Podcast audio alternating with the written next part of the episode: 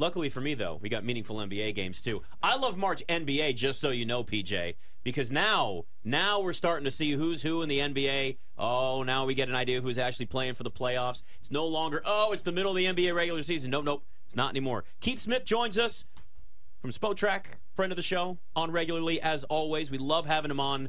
And I want to start with the Eastern Conference, Keith, because you obviously cover the Celtics as well. And uh, I've watched the team now that's lost to the Knicks, my Knicks, by the way, a couple of times. Makes me feel good about my team. Uh, is it now more than just maybe Milwaukee and Boston in the Eastern Conference? Because to me, I felt like it was a collision course, Eastern Conference Finals, Bucks, Celtics. Have you changed your mind, or do you feel that it could be any other teams besides those two? I I think it's still those two, okay. but I'm not as confident in that as I was. I, I think we're now in a position where the um, Sixers could get in that mix. Maybe the Knicks, maybe the Cavs. We'll we'll see. I'm not going to throw dirt on the Heat yet because every time I do that, I end up looking like an idiot. So we'll we'll keep that, them in the running for now. Um, but yeah, I, I think I think Boston and Milwaukee. One of the things that you know, Celtics fans that were ready to punt the season and turn their eyes towards baseball, one of the things I had to remind them was, hey, it took the Bucks a 16 game win streak to catch and then barely pass Boston. Like that's how far how in front the Celtics were on stuff, and now they've just come back to the pack. And Boston, for the last little bit here, looked like a team that is pretty bored with the regular season and is just ready for the playoffs to come around. Keith, what about in the Western Conference? Kevin Durant, I guess it's kind of good news that he's uh, most likely going to be back before the playoffs, but two to three weeks, and then they'll reevaluate him. He was having a monster three games with uh, the Suns 26 points per game, seven boards, three assists. How concerned for Phoenix are you? You know, um, just like him coming back, having to try to ramp up right before the playoffs, because it was looking really good in those couple games where we saw him.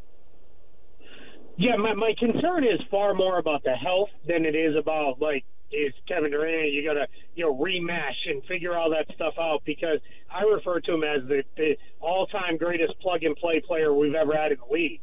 You just drop him into any team and tell him, hey, be Kevin Durant, we're going to be fine because he's super adaptable. He can do all sorts of stuff. He play on and off ball. He can play big. He can play small. He can do whatever you need. But I am a little worried that we are now in, you know, it feels like at least year four or five of something going on with Kevin Durant as we approach the postseason.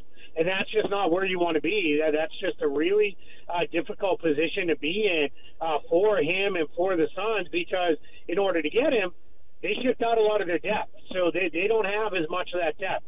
I think they're going to be fine, and I think they'll continue to push for home court advantage. But it's just a spot where things are going to be a little bit tougher for them over the next couple weeks than they might have been otherwise. Keith, what about Golden State? They won four in a row, then Curry came back. They've lost those two games since. You still think Golden State's going to be okay, and you think they're a real threat in the playoffs? I think the Warriors need to at least show us, to win a couple road games before we get to the postseason. Just a couple, like you know, beat beat uh, you know, beat up on a uh, know bad team, San Antonio or Houston, if you have a chance. Like let's get one or two road wins in there, so we can kind of feel good about that side of it. And then I think they'll be fine. I think it is important for them keep stacking wins, try to get, if they can, get up into that fourth seed. I don't know if they will, because I don't think they're Phoenix and Memphis and Sacramento, um, you know, to really give themselves a shot. So I think they're probably going to be in that four or five matchup, maybe the three six. But I think if it's the right team across the way from them, like they get they're matched up in the first round with the Kings or the Grizzlies somehow, I think everybody's going to be kind of looking at it and saying, yeah, I feel pretty good about picking the Warriors in this one.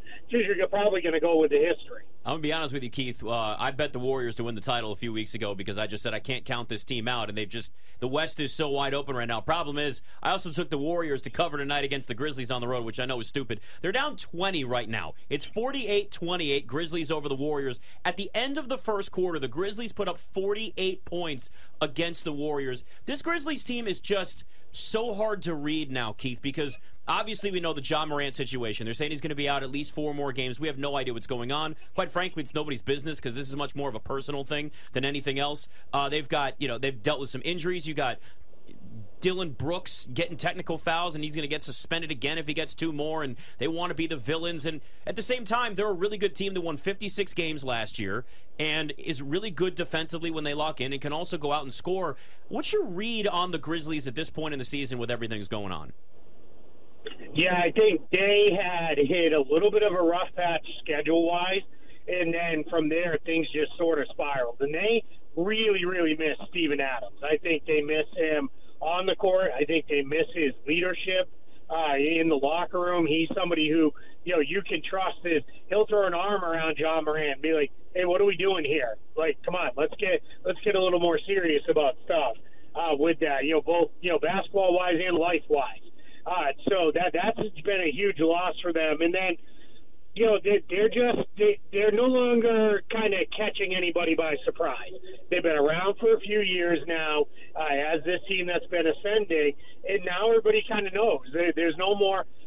All right, well, they're a cute regular season team, and you know, and you kind of get beat by them.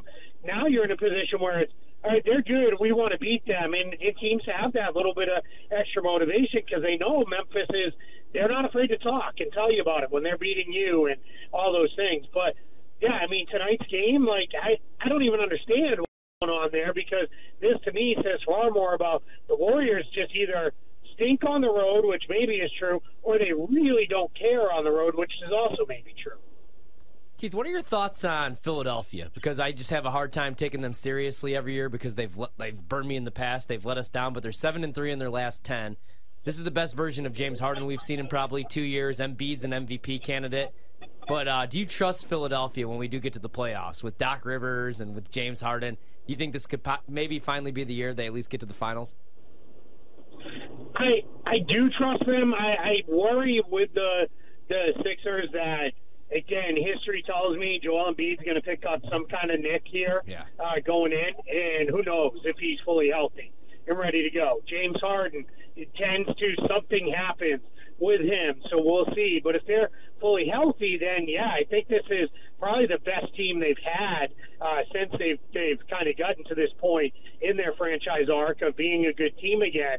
But I, I just they, their inability to beat Boston in the regular season is also something that that's going to stick with me. And they, they haven't beaten them in the postseason either. It's like Joel Embiid says, it's not a rivalry because we can't beat them. It's you know, in order for it to be a rivalry, we need to win sometimes, and they just never seem to be able to pull that off. So, and it's one of those things where they need to stack a few more quality wins, and then let's see what the matchups are for them in the postseason. But I just have a hard time seeing them getting through both Boston and Milwaukee. I, I just don't know that that they can pull that off. What about Denver, Keith? You know, it, this is really the best insulation we've seen of this Jokic kind of team. They're 30 and 5 at home. They just they're 8 and 2 in their last 10 games. Are you a believer? Do you think this is finally the year that Denver puts it all together? They're the team I'm most confident of in the Western Conference, but I do have a little bit of I'll believe it when I see it. Like they're they're going to have to prove it um, that they're not just a really good regular season team. They're starting to feel a little bit like the Jazz of the last several years, where it's all right, you win a bunch of games in the regular season, but what are you going to do in the playoffs? You, you never quite get over that hump. But again, this is the deepest, most talented team.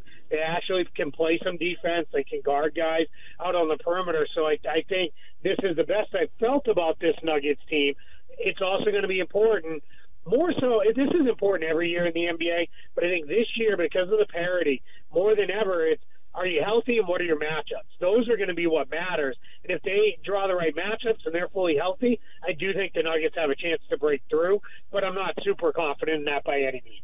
Talking to Keith Smith, BetMGM tonight. Uh, the Knicks are in Sacramento tonight. They got their West Coast swing, which we know is a grind for teams coming from the East going out there. They're 20 and 12 on the road this season. One of the best records in the NBA there, and really they, they are a surprise this season again. I think the Josh Hart trade was fantastic. It's it's added to that team in terms of veteran leadership and defense, and just somebody that's going to give you what you expect every single night. But let's be honest with ourselves. Jalen Brunson is the straw that stirs that drink, and he's changed them. And when you watch the Knicks offense without Jalen Brunson, they they just don't operate the same way. There's a lot of ISO. There's a lot of Julius Randle trying to be uh, James Harden with these step backs, and it just looks a little discombobulated. But yet they're still a very very good team. All things considered, from what you've seen with the Knicks so far this year, are are they a team that you look at and say they've built a foundation, but they need to add, you know, one more like big piece, or is this something that can grow together the way that it's currently constructed? It's a little bit of both. I think they do have a nice foundation. I think Brunson and Randle have found a pretty good partnership. They're able to make it work. Uh, as you said, you know, Brunson is he he's their engine, right? He drives them, and he allows Julius Randle to be a far more efficient player. We saw uh, a couple years ago when they made the playoffs, the Hawks put together a pretty good game plan for Julius Randle, and everything fell apart, they they were out early. And then last year, I think teams were like, "Hey, let's just do that. We're going to load up on Randle, and he's either going to force bad shots or he's not going to be able to lead us." Now, Evan Brunson, that's a lot harder to do. But I do think they're it's. I, I'm a little disappointed that I keep wanting to believe R.J. Barrett is going to take that step mm-hmm. forward into being, you know, an all-star level guy, and he just hasn't gotten there. And unless they're really certain, which they paid him like they think he's going to be, uh, potentially that guy.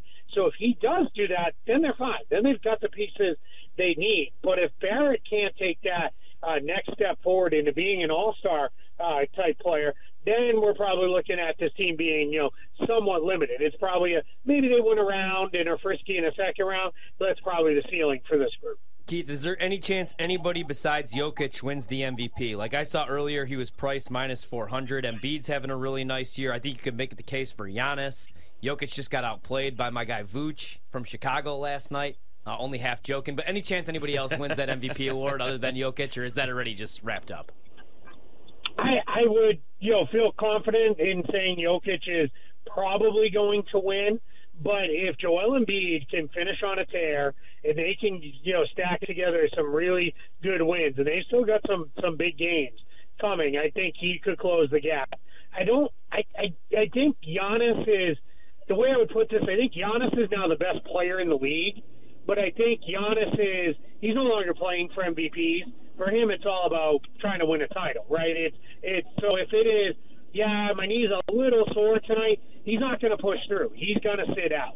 So I think that probably takes him out of the mix. But I think you know it's really probably it can Embiid run down Jokic. Do enough voters look at him and be like, and I just don't know about giving this guy a third MVP, which is to me gets a little silly because I think some of the discussion around MVP has gotten so twisted away from this is a award for this regular season. It has nothing to do with the playoffs. It has nothing to do with the years before. It has nothing to do with career achievement. But unfortunately, that's not how some of the voters think. So I think that gives it uh, a slight opening of that door to Embiid as well. He's always got strong opinions. We love when he comes on. Keith Smith at Keith Smith NBA on Twitter. Give him a follow. Thanks for giving us the time, man. I appreciate it. Thank you for having me. Yeah, I'm, I'm with him on the Knicks with R.J. Barrett. That's RJ Barrett's got to be more than like a number three. Yeah. I love RJ Barrett. I think the Knicks are the Knicks are a team that right now they're a second round and out this year, and it, as they're currently constructed, probably for the foreseeable future. Then they get Zion.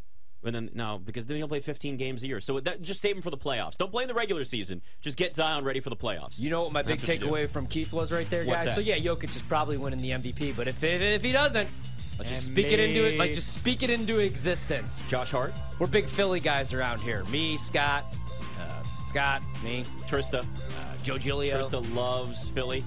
Yeah, they don't like her too much. No, they don't. That's she okay. does. That's because she hates them. She brings She's, it on herself. She, she started it with Philadelphia. She did actually. She started the, the poking, and that's just how I love you guys.